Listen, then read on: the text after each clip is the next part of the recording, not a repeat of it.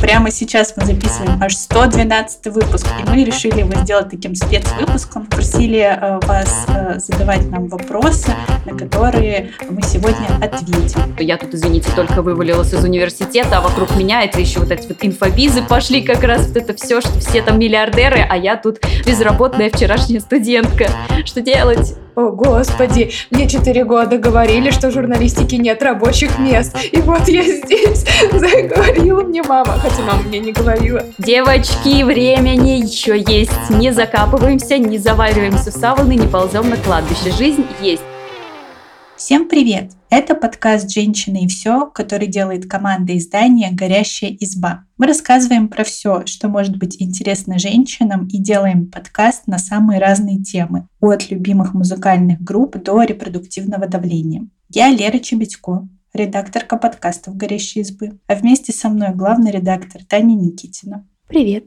И выпускающий редактор Вика Анистратова. Всем привет. Возможно, наши слушатели и слушательницы обратили внимание, что у нас произошел такой небольшой ребрендинг, и у нас новая классная, очень красивая обложка. Дело в том, что мы тут посчитали, что мы уже выходим, наш подкаст, точнее, выходит два года. Прямо сейчас мы записываем аж 112 выпуск, и мы решили его сделать таким спецвыпуском. Просили э, вас э, задавать нам вопросы, на которые мы сегодня ответим. И вот все вопросы, которые мы получили, условно можно разделить так на две части. Э, личные личные к нам самим и э, те, которые требуют экспертизы. И на личные мы, конечно же, ответим и поделимся нашим опытом с большим удовольствием.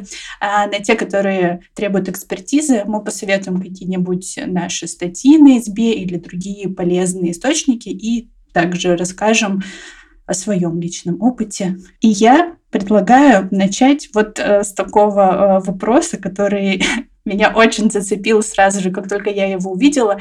Наши слушательницы попросили нас рассказать о том, как мы пришли в избу и как изба повлияла на нас. Рассказывайте. Я даже не знаю, видимо, мне открывать этот парад э, истории, потому что я не попадала в избу, а, а когда я начала заниматься этим чудесным изданием избы, еще не было, ее только предстояло придумать. И для меня это произошло тоже спонтанно, и эту работу я буквально э, сама себе попросила, мне ее никто не предлагал. А дело было так. Я работала в лайфхакере. Это многие знают, что мы, наша компания связана. Это наш э, старший брат, и мы принадлежим к одному издательскому дому. Работала я там, работала, мне очень нравилось.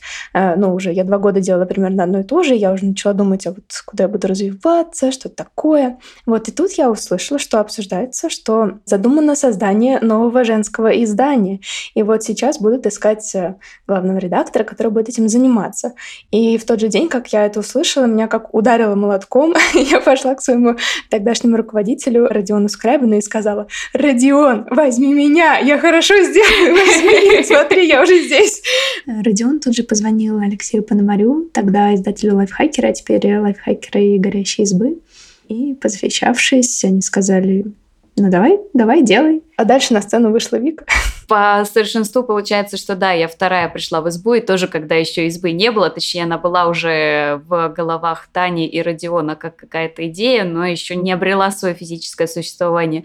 И изначально я тоже пришла к этому проекту благодаря Родиону Скрябину, которого я так впечатлила своей болтовней, что он сказал, слушай, Вика, у нас тут запускается женский проект, не хочешь попробовать свои силы? Я такая, конечно, хочу, вы о чем? Это ж моя мечта. И вот он меня свел, собственно, с Таней, я выполнила тестовое задание, и Таня приняла меня как на тот момент внештатного автора э, «Горящей избы». Еще тогда мы не знали, что она будет «Горящей избой». Но, собственно, так я и пришла в избу, и я очень горда, что мои тексты вошли в число первых текстов, которые вышли на избе. И вот я проделала такой, получается, большой путь от э, внештатного автора, да, выпускающего редактора. Очень люблю избу, очень ей благодарна за прекрасный период э, моей профессиональной жизни. И вообще изба помогла мне как-то включиться в женскую повестку, потому что я как-то ну, отдавала себе отчет, что да, есть э, проблемы, с которыми сталкиваются женщины, есть много неприятностей, которые нам приходится преодолевать но как-то я по касательной это всего касалась, простите за тавтологию, и изба мне помогла в том числе как бы понять более-менее масштабы и э, проникнуться еще больше эмпатией по отношению к женщинам и защищать, отстаивать наши интересы во внешнем патриархальном агрессивном мире. Вот как я пафосно завернула. Я со своей стороны хотела добавить, э, что э, Вика просто э, поразила меня в самое сердце своим глубоким подходом к текстам. И хотя это было и внештатное сотрудничество, но поскольку штата не было, мне кажется, это вообще не важно, не считается. Вот, и Вика сама меня очень со многим познакомила, очень многому научила, потому что ну, для наших слушателей уже не секрет, что Вика э, очень интересуется очень многими вещами, например, историей моды, э, и э, как она умело переплетала феминистскую повестку повестку и свои собственные интересы, и писала огромные лангриды на эту тему, и не только на эту тему. Например, до сих пор один из моих самых любимых текстов — это э, «Почему женщины отбирают право на гнев». Почитайте обязательно, это тоже один из первых текстов, который на избе вышел. Или истории о том, как э, мода реагировала на какие-то величайшие кризисы в истории, и как э, там эпидемия испанки или сифилиса повлияла на то, что люди носили в это время. Это было настолько глубоко интересно, требовало такого погружения в источники, что я просто думала, вау, вау, как я счастлива, что это будет выходить в нашем издании. Да, изба должна быть такой. Вот как-то так это было. Мы все были в восторге от всего, что мы делаем. А потом пришла Лера, да, которая уже, кажется, покорила нас обеих своими э, текстами. Кажется, про аниме. Правильно? Какой был твой первый текст, Лера? Ой, мой первый текст был подборка детских книг норвежских писателей, точно, а второй был точно. про героинь Миядзаки. Но, если честно, я вот вспоминаю свою историю прихода в СБУ, и мне кажется, что это просто могло бы стать сюжетом для фильма под названием «Никогда не сдавайся». Потому что а, я вспоминаю, что я узнала об СБ, вот когда вы только-только открылись, кажется, это было ну, в феврале. Я прочитала об этом на канале у Залины Маршинкуловой, знаете, с таким этим посылом, что наконец-то открылась нормальная медиа для женщин. Ой, высокая вот. планка. Надеюсь, мы ее держим. Да, я тут же, естественно, подписалась на все там э, социальные сети, которые были, тогда они были не очень большие. И я в примерно в это же время искала работу. Я сидела на разных каналах с вакансиями. Я помню, что там была вакансия новостного редактора и еще кого-то. И я подала сразу на обе, но ответ мне не пришел. Ну, я как-то такая, ну ладно, не пришел и не пришел. А потом увидела в Твиттере, как моя знакомая написала твит о том, что вот я делаю тестовое задание для горящей избы и что-то хотела предложить им тему, а у них уже такая есть. Я такая думаю, в смысле? То есть ей предложили сделать тестовое задание, а мне не предложили решили. Как же так, как же так? Нас было мало, наверное, мы просто все пропустили. И я опять пошла смотреть, может, есть какая-то вакансия, которую я пропустила. В каналах ее не было. Я зашла на сайт избы, там тоже не было вакансий, но там был э, бокс, типа, если вы хотите стать нашим автором, напишите нам сюда. И я такая, ну я хочу стать автором, и я напишу прямо сюда.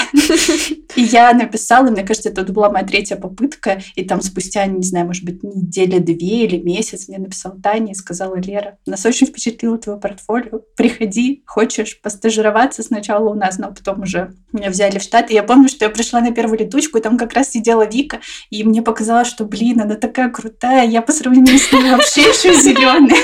Лер, я так и знала, что ты придумала подкаст Дарамиди, чтобы научить Вику и оказаться в позиции, когда... Да-да, когда я уже крутая, а Вика зеленая. И это был прекрасный опыт, мне очень понравился. Всем слушать Дарамиди, пожалуйста, послушайте его. А если еще нет, это шикарный проект, который создала Лера и очень интересный. Да, Лира привнесла в наше издание сразу очень много такой поп-культуры, такие интересные тексты про книжки и кино, которых нам не хватало. А Лера как будто... Ну, у меня всегда было ощущение от твоих текстов, что ты пишешь их не вот как э, типичный, знаете, журналист за ноутбуком такой, а, а знаете, завернувшись в пледик с какао, они такие уютные всегда были. И видно, что тебе нравится это, что ты пишешь то, что ты любишь. И я не знаю, как это происходит у тебя на самом деле, но в моей голове был образ такой прям работы по любви. Я очень благодарна Лере, что она, мне кажется, помогла нашему изданию сформировать мысль о том, что, например, мультфильмы не стыдно смотреть, когда и ты взрослый. сумерки. Лера амбассадор сумерек, мне кажется, главный. Возможно, поначалу еще немного стеснялись, и, возможно, без Леры мы вообще были бы очень снобским изданием. Мне кажется, это не исключено. О, а мне, кстати, тоже всегда э, нравилось это в СБе. Немного хвалим нас, но мне нравится, что у нас есть вот такой посыл, что мы можем э, любить все, что мы захотим. Ну, то есть мы любим клуб романтики, мультики, мы про это рассказываем. Мы любим дорамы, мы про это рассказываем. Мы любим сумерки, мы любим реалити-шоу, и ну, как бы классно это поддерживает. Потому что мне там в свое время, особенно там на последних курсах университета, не хватало такого, потому что тогда была модна вот эта вот какая-то интеллектуальность, где ты там, не знаю, всем говоришь, что ты читаешь только глубокую литературу и смотришь только фильмы Ларса фон Триера, а сам в тайне, там, не знаю, читаешь фанфики э, Гарри Поттера. И как будто бы, мне кажется, вот наша миссия в том числе заключается в этом. Ну, я не могу не вмешаться с тем, что фанфики по Гарри Поттеру могут быть интеллектуальными. Гарри Поттер и методы рационального мышления лучшая книга ever. Но да, полностью поддерживаю. А еще, вы знаете, я подумала о том, что когда э, изба только начиналась, она называлась Burning Hut. Это было наше официальное название, горящей избы никакой не было. Я подумала, что у нас тогда не было подкастов, и как бы мы сейчас страдали, постоянно произнося Burning Hut вслух. Хорошо, что мы переименовались. Ну ладно, закончим с ностальгией, хотя это, кажется, не раз. Нам еще придется делать сегодня. И продолжим. Нам тут пришел целый ряд вопросов от одной из слушательниц. Ну, звучит так. Как вы пришли к своему делу? И как вы нашли своих друзей? И как вы относитесь к соцсетям и Инстаграм, запрещенная в России соцсеть? И какие советы вы бы дали девушкам в их early 20s? Спасибо. Давайте обсудим, наверное, по порядку. Начнем с вопроса, как вы пришли к своему делу. Как раз недалеко ушли от него в предыдущем. К журналистике в смысле? Понимаете, как Я решила, что буду журналистом в пятом классе. Ну, то есть я как бы поступила в старшую школу, закончила начальную, и так вышло, что моя учительница русского языка и литературы была по совместительству редакторкой нашей школьной газеты, и поэтому она там брала наши сочинения периодически в публикации, просила нас что-то писать, и как-то она так меня этим всем вдохновила, что я вот в пятом классе твердо решила, что я буду поступать на факультет журналистики и уже целенаправленно шла к этому вот всю свою жизнь сознательную с 11, получается, лет. И вот я здесь сижу, рассказываю об этом. Это потрясающая история успеха. Мне даже немного стыдно на фоне Леры рассказывать свою историю, потому что у меня все получилось немножко прозаичнее. Э, в десятом классе нас стали спрашивать, какие экзамены мы собираемся сдавать по ЕГЭ, и я просто сижу и думаю, ну, я люблю читать, я люблю писать. Я журналист. Э, мои родители, конечно, были в шоке, когда это узнали. Еще больше в шоке они были, когда я сказала, что я буду сдать только литературу. А мама говорила, только, может быть, ты сдашь там обществознание, может быть, английский на всякий случай. Я не, литературу. Я всегда такой перестраховщик, но тут мне было так лень сдавать еще какие-то экзамены, что я сдала литературу, русский и вот творческое задание на поступление в университет. И я поступила, и уже как в университете я стала погружаться в эту культуру, и мне она так понравилась, особенно все, что касается там, мне действительно очень нравится советская журналистика, э, этот их изопов язык, которыми они выкручивались в условиях цензуры, и что это такое некоторое интеллигентное, немножко гиблое сообщество, учитывая, что журналисты популярные советские, они были очень интеллигентные, но и бедовенькие. Очень есть, гиблые. Там, да, как бы вот. А мне так нравится этот вайб, честно. Э, вот, я очень их романтизирую, признаю, но мне это очень нравится. Довлатов, боже, Сергей Донатович просто навсегда поселился в моем сердце, и я все время мечтала, что вот я буду тоже такой вот журналисткой, приходить в редакцию, вся такая загадочная, интеллигентная и немножечко бедовая. Конечно, пока я отучилась в университете, концепция журналистики немножко изменилась, в том числе и работа редакции, но я, честно говоря, до сих пор не пожалела о своем выборе, и так я пришла к своему делу. Мне история кажется похожа на Вики, но в том месте, где что я люблю читать и писать. Очень просто выбрать сферу. И я не знала, что это будет именно журналистика, но в школе я была уверена, что это будет что-то связанное с текстами, потому что у меня всегда начиналась, знаете, такая восторженная трясучка от всего э, связанного с буковками, то есть там рядом с книжками, рядом с киоском э, печать. И я думала, ну я точно буду, буду с этим всем работать. Это, возможно, немного инфантильный подход э, к своей будущей работе, но я думала, ну мне так нравятся странички. И на самом деле первая работа моей мечты, как раз недавно мы с мамой вспоминали, это была работа в газетном киоске, потому что я думала, ну в смысле, это идеально, ты просто сидишь целый день, и ты можешь читать все новое, что выходит, и брать с собой книжки, ну и просто иногда что-то продавать, это супер. Я, правда, так ни разу не попробовала, наверняка где-то я ошибалась. Правда, перед выпуском э, меня очень сильно штормило, и я наоборот, в отличие от Вики, у меня не было никакого такого легкого решения. Я вдруг внезапно подумала, а вдруг я хочу стать экономистом? Все же хотят вокруг почему-то стать экономистом. И взяла и пошла в какую-то экономическую школу юного экономиста при МГУ, там учила математику. Вот. А в самые последние полгода я подумала, так нет, я хочу быть востоковедом, я же так люблю путешествовать, это так интересно. Так что я сдавала и историю, и общество знаний, помимо литературы. Мне очень сильно захотелось на востоковедение вот в последние предэкзаменационные моменты, но, представляете, я не поступила, потому что ну, я не так уж и долго готовилась.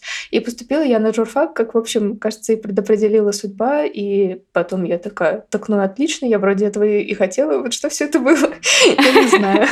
Вот, и так, э, возможно, судьба уберегла меня, или, возможно, лишила какого-то удивительного будущего, где я могла бы исследовать индонезийские деревни. Никто не ну, знает. не знаю, а вдруг нас бы это лишило горящей избы? Ну, вдруг. Это кажется хуже. А, ну что ж, следующий вопрос. э, Не знаю, сложнее он или легче. Помните, нас спросили, как мы нашли друзей? Вы вообще как можете сказать, что вы уже нашли друзей про себя? Да, я думаю, что я нашла, но мне кажется, что как-то так вышло, что я окончила универ там в 2019 году, а потом наступил 2020 год, мы все перешли на удаленку, как будто бы немного законсервировались, и я не скажу, что я как-то сильно расширила свой круг друзей после выпуска из универа, как будто бы все мои там самые-самые близкие soulmate это вот те люди, которых я встретила в универе. Возможно, если бы мы не сидели на удаленке, то мой круг и друзей бы пополнился. А, Если честно, у меня тоже большая часть друзей с университета. Мы как-то вместе разделяли э, все наши вот эти э, мечты стать э, интеллектуальными, немножко бедовыми журналистами, а может быть, немножко, поэтому у нас сохранились как бы общение. И плюс у меня еще есть подруга, с которой я познакомилась на своей первой работе, которая была как раз-таки в офисе. Я работала с Индией, мы с ним вместе друг другу плакались, как сложно эта работа, как сложно вообще первый раз. Мне кажется, первая работа — это всегда самое сложное в жизни. Вот, и мы до сих пор как бы поддерживаем общение. Есть у меня еще подруги тоже, кстати, с первой работы, господи боже. В общем, мне помогло сформировать свой круг общения. Это как раз университет и, как неудивительно, первая моя работа в офисе. Поэтому тут я с Лерой согласна, что удаленка, конечно, немножечко внесла свои коррективы, но я, если честно, до сих пор нахожусь в поиске друзей. То есть мне последние годы стала нравиться идея расширять свой кругозор, такой информационный пузырь, раздвигать его границы. А, Я еще пока в процессе. Мне очень сложно представить, как э, искать друзей, когда ты работаешь из дома, редко когда куда выходишь, и вообще ты в целом человек немножечко социофобный. А, Но вот, а может быть, однажды я напишу вот в колоночку личный опыт, как найти друзей, если вы целыми днями сидите дома. А у меня все не так. У меня друзья, основной костяк не из университета и не с работы, и вообще никак не связаны с моей журналистской деятельностью. Я большую часть своих близких друзей нашла в туристическом клубе, э, в который я пошла в старших классах школы. А Надо сказать, что я вообще потомственный турист. Э, Я уже немножечко иногда об этом рассказывала. Вот у меня в семье все там ходят в походы, все там играют на гитаре, любят ходить в горы. У нас есть вот всякие там карабины, э, веревки, связки. Я раньше ходила с родителями и с их друзьями. Это было не очень интересно, потому что я была единственным ребенком. Все э, обожали меня, э, не знаю, нажимать мне на нос и трепать за щечки, но это не то, чтобы это было для меня очень развлекательно. Вот, а в турклубе я э, встретила много людей, которые на меня похожи вот любовью к путешествиям. И там тоже все по-своему такие немного бедовые, вот, не как журналисты, а в приключенческом смысле. Вот, и многие в моей жизни до сих пор остались. Самые мои близкие друзья, наверное, оттуда. Но у меня жизнь тоже заставляет искать новых друзей, потому что недавно я переехала в другую страну, и все мои любимые друзья в основном остались либо в России, либо тоже куда-то переехали, и обнаружилось, что надо заново, потому что, ну, не находишься на дне рождения в Зуме, надо как-то еще развлекаться. И, например, недавно я совершила самый значительный выход из зоны комфорта, мне кажется, в своей жизни. Ну, не недавно, ну, летом. Я отправилась на вечеринку одна, потому что мне очень хотелось туда пойти, э, но никакие мои там приятельницы не могли в этот день, с кем я уже успела познакомиться. И я подумала, ну что ж, мне очень нравится тема этой вечеринки, я хочу танцевать, я пойду. Там я познакомилась с девочкой, которая тоже пришла одна э, и чувствовала себя примерно так же, как и я. И мы с ней более случая э, вместе оказались в одной команде в игре в бирпонг. То, что я бы никогда не сделала в здравом уме и твердой памяти, вот, но мне было не очень ловко, я не знала, как с кем-то познакомиться. И звали играть, и я такая, ну, как бы не сидеть же мне в углу. И, кажется, она подумала так же. Вот, по-моему, игра в Берпонг — это ужасно антисанитария. Я не знаю, в сериале это выглядит так легко. Я раньше никогда не играла, но вы понимаете, э, мячик, он скачет по столу и потом падает на пол, и его прополаскивают в воде, в которой его уже полоскали в аналогичной ситуации, и ты должен потом выпить бокал пива, в который он попал. Кто придумал эту игру? Но ради дружбы, как видите, я готова на жертву. Мне просто очень нравится эта игра. Да, ну, я не знаю, наверное, э, есть способ играть в нее нормально. Нет. Я не, я не знаю. Моя домоседская душа была удивлена. Ну, короче, мы подружились потом продолжили общаться. И это, возможно, был мой первый друг, э, с которым мы познакомились не потому, что у нас какие-то общие знакомые, а вот прям потому что э, «Привет, ты тоже тут одна, давай дружить». Так что это со все еще происходит. Это классная история, потому что я понимаю, что в почти все вечеринки, куда я хожу, я всегда хожу с кем-то там, со своей подругой, например. Ну, в общем, с близким человеком, когда я знаю, что мне будет с кем пообщаться, и чаще всего это происходит так, что мы просто сидим и общаемся вдвоем, ну, иногда к нам ну подходят ну, да. люди, знакомятся, но это не такое знакомство. Я в своей жизни тоже была один раз. Я не знаю до сих пор, почему я решилась пойти туда одна. И мне тогда было 19 лет, и я была жутко, ну, стеснительной, закомплексованной, чтобы вы понимали, я пришла и просто села в уголке и сидела и смотрела на всех. Но потом ко мне подошла одна девочка, а за ней подошла еще одна девочка, и потом куча народа э, начали подходить ко мне и знакомиться, и я там встретила много хороших людей, с некоторыми поддерживаю общение. Но я вот до сих пор помню, это, знаете, стресс, когда ты просто сидишь и смотришь на всех и чувствуешь себя жутко неловко. Ну, так или иначе, такие ситуации, кажется, неизбежно приводят к какому-то знакомству. То есть ты сначала примерно час страдаешь, и еще пять часов перед этим событием, вот, но потом это часто заканчивается хорошо, так что, возможно, можно рекомендовать этот совет как совет по поиску друзей. Кстати, а у нас еще на избе есть текст «Как искать друзей во взрослом возрасте», поэтому, если для вас эта тема актуальна, то я предлагаю с ним ознакомиться. Это очень классный текст. Как и все тексты до избе, впрочем. Да, так и есть. Ладно, дальше вопрос простой. Как относитесь к соцсетям и Инстаграму? Это интересный вопрос, потому что мы как раз-таки э, в прошлую пятницу с вами обсуждали наши страхи касательно сторис, что мы боимся немножко проявлять себя в социальных сетях потому что мы очень переживаем, что о нас подумают люди. Я очень положительно отношусь к социальным сетям, и у меня был период, э, там, опять в студенчестве, когда я там активно старалась вести все социальные сети, в которых э, сидела, рассказывать о том, где я работаю, о каких-то своих проектах, с кем я дружу, чтобы, в общем, все видели, что у меня классная социальная жизнь, и я классная, там, не знаю, экспертка будущая, журналистка. А сейчас я как-то понимаю, что, с одной стороны, как будто бы у меня и времени на это нет, и желаний нет, а если я что и хочу написать, то я как будто бы стала более зажатой, как будто бы ответственность лежит. Ну, то есть у меня там, например, в шапке Инстаграма, запрещенной в Российской Федерации социальной сети, написано, что я там редакторка «Горящей избы», и теперь я думаю о том, что ну, надо выложить так, чтобы не опозорить то, что я редакторка «Горящей избы». Да, да, понимаю тебя. Не знаю, мне очень нравилось в соцсетях выкладывать фотографии, именно вот э, большие фотки. То есть я помню, когда появился ВКонтакте, и мы все туда добавились где-то, не знаю, в восьмом классе, кажется, я училась, я тогда увлекалась фотографией, и это было мое самое любимое дело, нафоткать чего-то красиво, и потом выложить целый альбом ВКонтакте, и смотреть, как все лайкают и комментируют. Это мне очень нравилось. И мне, например, ну сейчас ВКонтакте как будто бы ушел в прошлое, я не знаю, для меня, я им не пользуюсь. А, например, в Инстаграме запрещенный популярная в России соцсеть. Мне нравится, что эта соцсеть вся про картинки, но в то же время, во-первых, они маленькие, я не понимаю, ну, в смысле, мне кажется, этого недостаточно, когда ты фоткаешь там какую-то красивую фотку, она только маленький квадратик. А еще кажется, что этого недостаточно, и там нужно еще что-то писать и как-то еще присутствовать, и меня это скорее напрягает, потому что я э, воспринимаю соцсети как что-то, ну, для собственного удовольствия, и меня э, раздражает, что в Инстаграме запрещенная в России соцсеть, ну, как бы мне кажется, что на меня давят тем, что там нужно как-то присутствовать более-менее постоянно. Э, и если ты выложил фотку, то напиши что-то под ней. Нечего просто картинки показывать. Это как бы не совсем для этого соцсеть. И э, часто я просто, ну, забрасываю его, потому что мне не хватает, не знаю, какого-то эмоционального пространства, чтобы думать об этом, переживать э, о том, что я там написала. Вот, поэтому я просто иногда врываюсь туда, когда у меня внезапно появилось настроение, выкладываю 80 сторис. Ладно, ну, 8.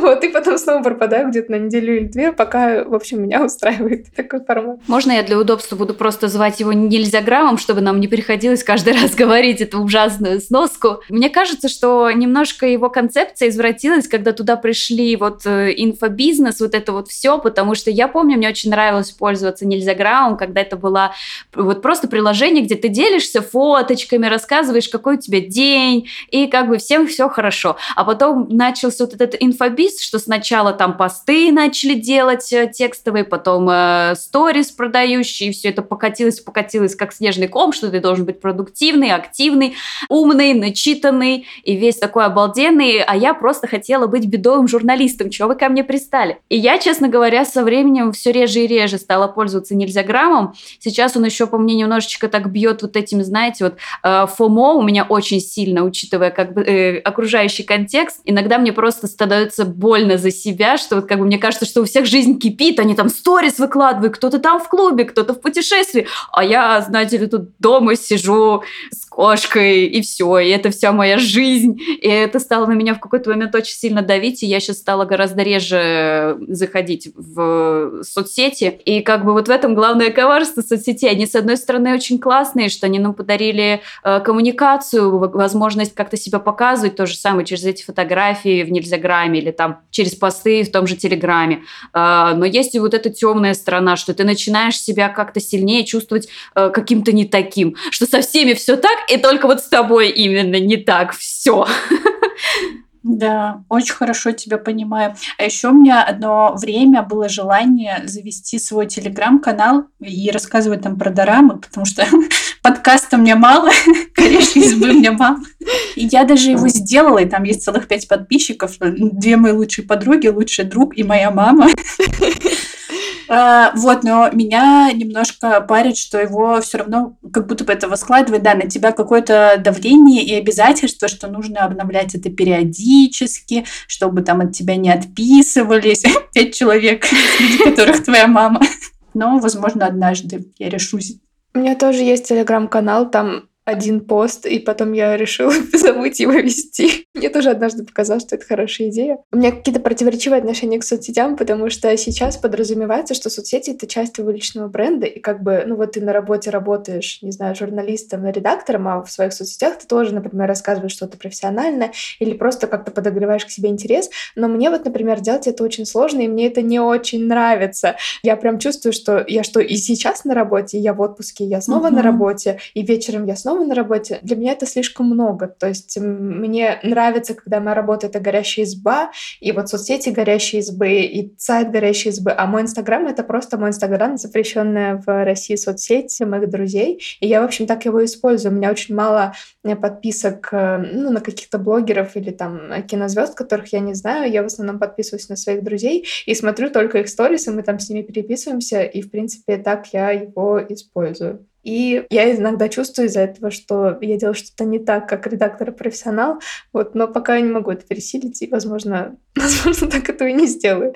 Вот мне очень нравится мой уютный мирок таким сохранять. И, кстати, у нас на горящей избе есть два замечательных текста про соцсети. Представляете? Один из них про то, как э, соцсети могут помочь найти работу. Вдруг вы хотите как раз использовать это как профессиональный инструмент. Можно прочитать этот текст. А еще у нас есть текст про ФОМО, как с ним бороться как перестать волноваться из-за того, что у всех в соцсетях жизнь идеальна, а у тебя нет. Так что приходите на избу читать. Какой полезный выпуск получается. Да, дальше страшный вопрос. Какие советы вы бы дали девушкам в их early twenties? Вопрос, от которого мы все почувствовали себя супер старыми. Да, я до сих пор, как я вам уже писала, застряла на том, что мне 23 года. Но я подумала над этим вопросом и поняла, что, наверное, я бы дала совет ничего не бояться и всегда пробовать.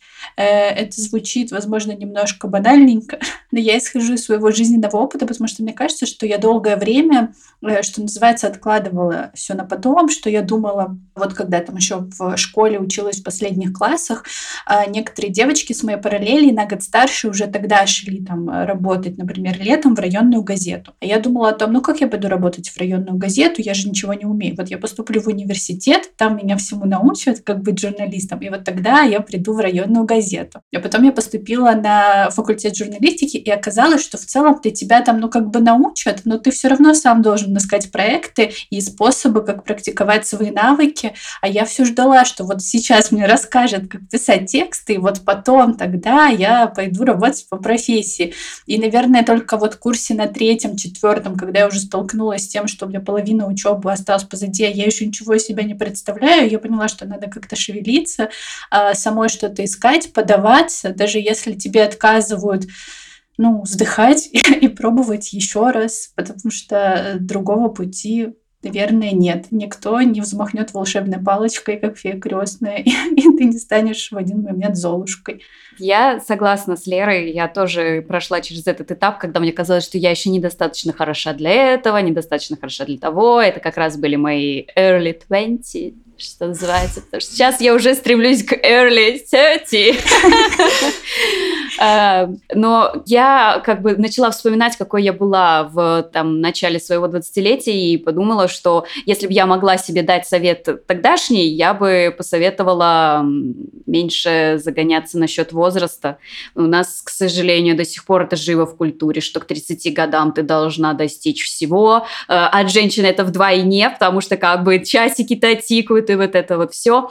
И я действительно считала себя в 22 неудачницей, что я тут, извините, только только вывалилась из университета, а вокруг меня это еще вот эти вот инфобизы пошли как раз вот это все, что все там миллиардеры, а я тут безработная вчерашняя студентка. Что делать? Э, вот, но на самом деле, если честно, это мне подарило кучу классных эмоций э, в то же время, потому что, несмотря на то, что я, конечно, из-за этого переживала, но э, я наслаждалась другими радостями жизни, потому что я понимаю, я думаю, господи, у меня было столько энергии в мои ранние 20, 20 лет, я могла так тусить, так кутить, так наслаждаться жизнью. Сейчас 20 22.00, все, на барабаньке, сон красоты по расписанию. Поэтому я бы посоветовала реально наслаждаться юностью. Вы все успеете, поверьте, я уже качусь к 30 и думаю, блин, да вроде все успела, и покутила, и, по, и поработала, и в принципе еще впереди тоже можно всякого классного сделать.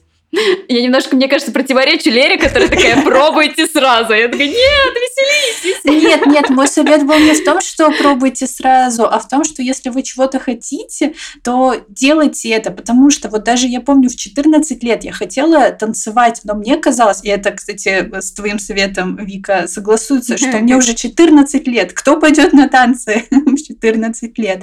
Как будто бы тоже вот этот страх был, что там меня засмеют, что я уже такая взрослая пришла, хотя сейчас, кажется, кажется, 14 лет. Но еще ты очень сильно боишься отказа, а вот э, мой путь устройства на работу в горящую избу показывает, что отказа бояться не надо. Да, это правда. Мне кажется, этот совет хорошо дополнить тем, что нужно бояться не только пробовать, но и, в принципе, там ошибаться, проваливаться, потому что э, мой путь вообще был абсолютно таком же. Я столько писем написала «возьмите меня на работу», на которой э, мне отказывали, и я тоже закончила универ, и у меня не было работы. Я думала, о, господи, мне четыре года говорили, что в журналистике нет рабочих мест. И вот я здесь, заговорила мне мама, хотя мама мне не говорила. Я думала, и что это? И вот нас тут 300 человек, а я одна из них, и я никогда не найду работу. Но ничего, нормально, вы успеете все найти. Важно, что можно пробовать очень разное, и ничего страшного, если вы хотите кучу всего, то можно выбрать сейчас одно, а потом можно будет еще раз выбрать, и ничего страшного, если вам не понравилось, или вы сделали самый важный выбор в своей жизни, и оказалось, что вы разочаровались. Это происходит, и это нормально. Потом еще попробуйте. Вообще не обязательно выбирать, не знаю, свое дело, э, свою профессию раз и навсегда. Ну, это, кажется, уж все знают.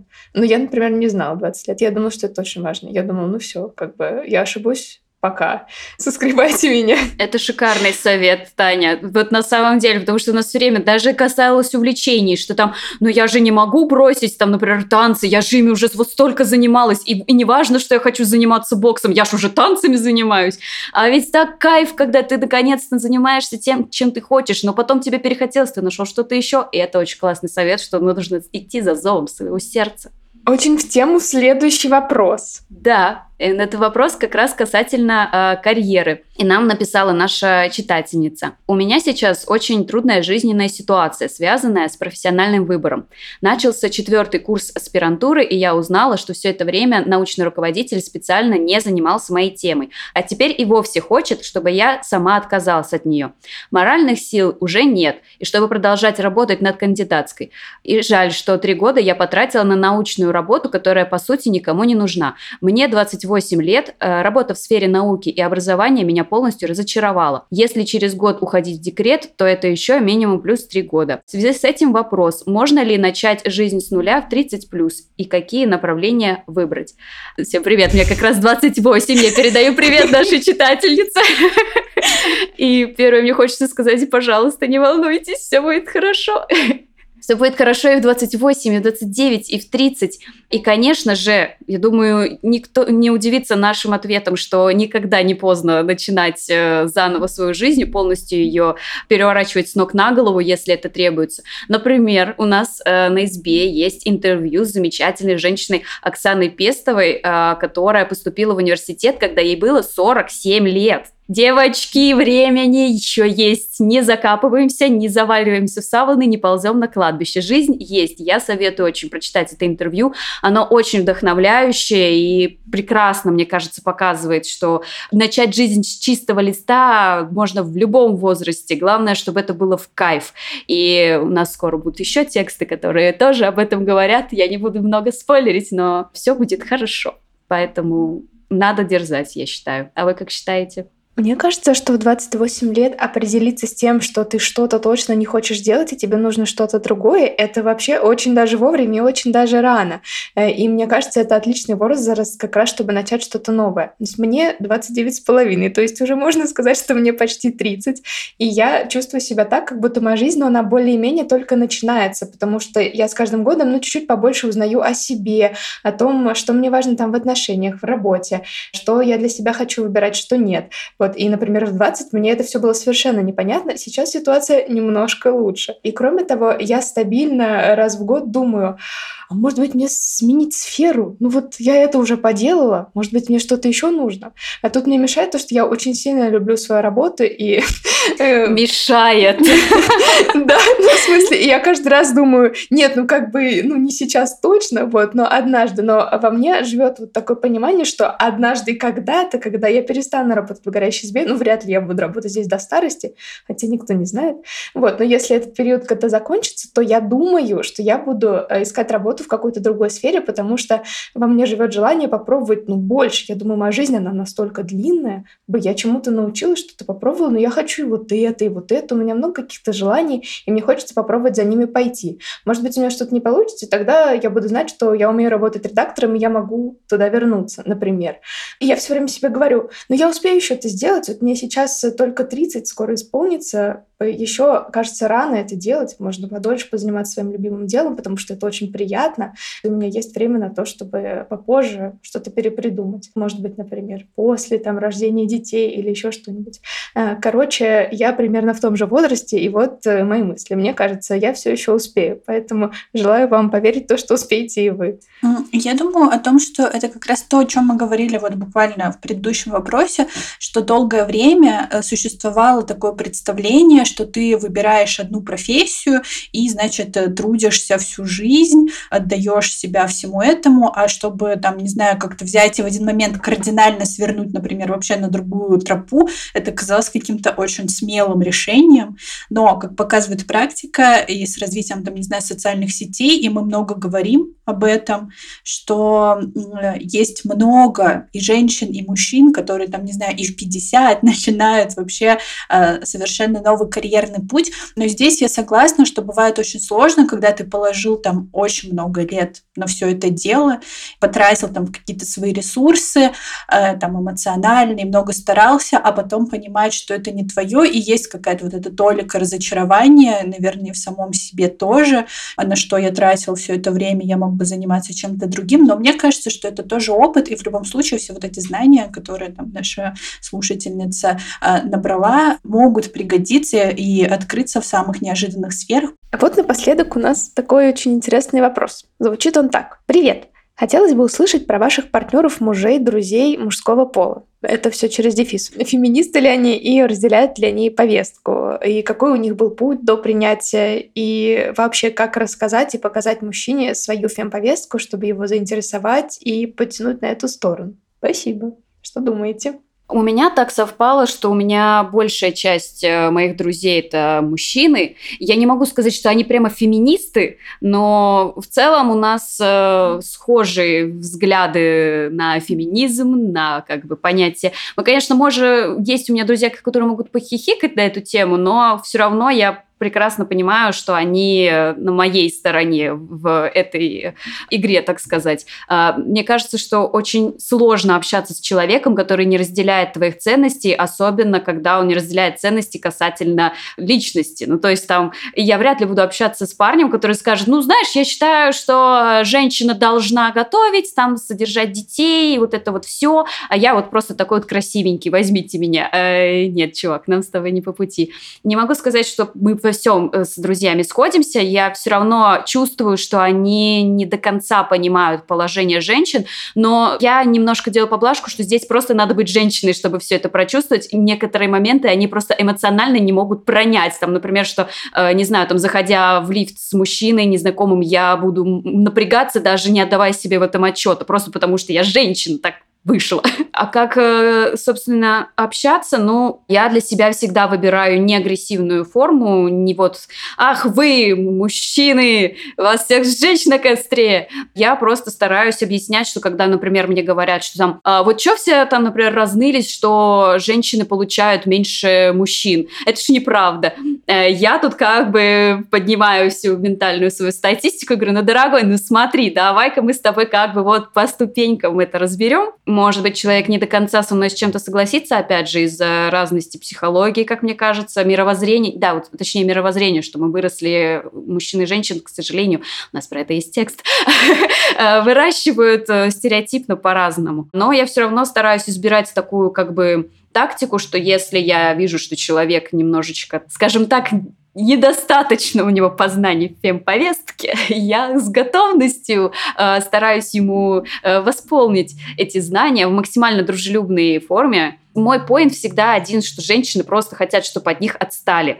И дали им просто жить, как они хотят. И работать, как они хотят. Зарабатывать, сколько они хотят. И как бы для меня это вот феминизм. Вот так вот я стараюсь общаться с мужчинами и просвещать их на тему феминизма. Но все мои близкие друзья, они естественно, разделяют мои взгляды, по-другому быть не могло. Но я думаю о том, что просто мне повезло, что в тот момент я уже рассказывала это в выпуске подкаста «Как в нашей жизни появился феминизм», что мы с друзьями вместе проходили этот путь, что он как бы появился в нашей жизни одновременно, и мы вместе там много дискутировали, много общались, когда жили в общежитии а, о разных там вопросах, касаемых женщин и мужчин, в целом гендерной повестки. Но я прям замечаю, что они со временем больше погружаются в эту тему. Ну, то есть, если раньше они могли сказать мне такую вещь, что Лера, да, мы понимаем, что жертва никогда не виновата сама, но, наверное, было бы хорошо, если бы ты там, например, шла в клуб и не одевала юбку, чтобы как бы себя обезопасить. Э, то сейчас у них уже вот это все ушло, то есть там неважно, как одета женщина, никто не имеет права ее трогать, и э, вот они проделали такой путь. И еще я заметила, что вот ребята мои ровесники, а я 97-го года рождения, они как бы еще были вот таких немного зашоренных взглядов, ну там, консервативных, потому что нас так воспитывали. А вот у меня есть друг, который меня младше, по-моему, на три года, он 2000 года рождения, так он сразу, вот как я с ним познакомилась, он вообще вот уже был такой готовый профеминист самого как бы как будто бы э, детства. Ему даже не потребовалось как-то там перестраивать свой мозг, э, и это все для него были прописные истины. И он вообще не понимал, что это надо как-то там осваивать или переосмыслять. Я тоже с этим согласна. Я наблюдаю, что от возраста немножко зависит это. И, э, например, с друзьями, которые моего возраста или чуть старше, мы тоже действительно вместе э, проходили этот путь. И я тоже наблюдаю, что вот, э, ну, наверное, обо многом я узнавала раньше, потому что это стало в какой-то момент моей профессиональной деятельностью. Вот, и опять же, потому что я женщина, и реально тебе проще все понимать изнутри. Вот, но я замечаю, как какие-то уходят э, шоры, которые были. К примеру, вот даже мой муж, когда мы только познакомились, поскольку у него была такая модель семьи, он мне говорил, ну вот для меня нормально, когда женщина, например, сидит дома, не работает, мне кажется, лучше, чтобы она занималась там детьми, это же большая работа. Ну, то есть он понимал, что это большая работа, вторая смена, вот, но в то же время его решением было вот такое разделение. Но мы это тогда особенно не обсуждали, потому что до этого было еще очень далеко. И с течением времени мы даже не обсуждали это второй раз, но, видимо, просто от того, что он что-то читал или смотрел на меня, стало понятным, что, например, для меня самореализация работы очень важна, и это нормально. Вот, и у нас никогда не было споров на эту тему, и э, уже не стоит такой вопрос. И я понимаю, что это вот как бы информационный фон на это подействовал, потому что сейчас это, понятно, такое разделение обязанностей не, безусловно, не обязательно нормально, это может быть только выбором. А если я знакомлюсь с кем-то, кто младше, то практически всегда, прям даже по речи, по каким-то формулировкам видно, что человек учитывает фемповестку и говорит уже, будто бы будучи воспитанным в этой теме и зная, что говорить нетолерантно, что важно учесть что может стригерить. И мне кажется, это большая заслуга, ну и медиа, книг, всего. Э, очень здорово, что это становится каким-то базисом, которым не нужно спорить и яростно доказывать своим друзьям, что ты не понимаешь, я не могу просто пойти по темноте домой, потому что просто потому что я женщина, и мир так устроен, и ты никогда это не поймешь. Но, кстати, вот нашей читательнице, которая задала этот вопрос, спасибо ей за него, во-первых. Во-вторых, есть целое издание «Горящая изба», где мы пишем тексты, очень много про феминизм, про гендерное равноправие с опорой на источники, на примеры. Поэтому, если вам очень нужно доказать человеку свою точку зрения про гендерный разрыв оплате труда, про вторую смену, про токсичную маскулинность. Пуляйте в этого человека нашим текстом. Мы сделаем все, что в наших силах, чтобы привлечь как можно больше мужчин на нашу сторону.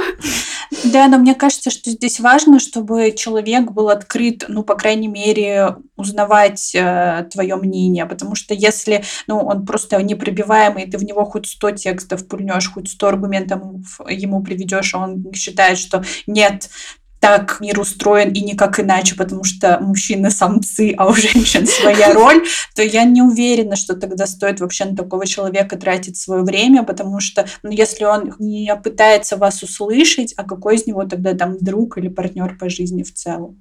Нет, это верно. Это как с любым обучением. Кажется, нельзя никого научить насильно. Так что вот кидание статей и какие-то, собственно, аргументы, наверное, сработают только в ответ на какой-то открытый вопрос. И мне, кстати, кажется, что многим гораздо естественнее что-то самому почитать и посмотреть, чем, например, поменять свою точку зрения в споре.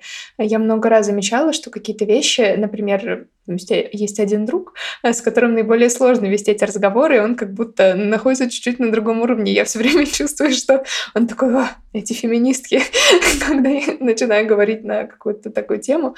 И таким людям гораздо спокойнее тихонечко самим с собой почитать что-нибудь. Никогда им обязательно нужно быть правым, и когда вы все в запале, и когда хочется объяснить необъяснимое, все переходит на повышенные тона, а просто поразбираться, если действительно что-то интересно. Поэтому э, мне кажется, держать на готове какую-то базу статей, которые помогут ответить на какой-то вопрос, и при этом убрать из этого личность, чтобы не было прав виноватых, это может хорошо работать.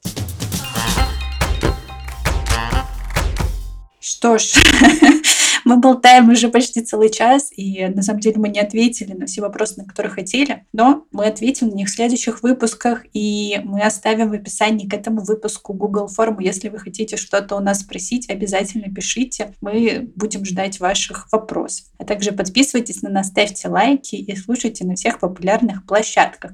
А еще у нас есть подкаст «Горящая изба», в котором мы даем советы на самые разные темы. Это тоже такое, знаете, мини-лекторий, где есть маленькие аудиолекции, которыми тоже можно впуляться в знакомых. На него тоже можно подписаться, если вам интересно. Всем пока. Пока. Пока-пока.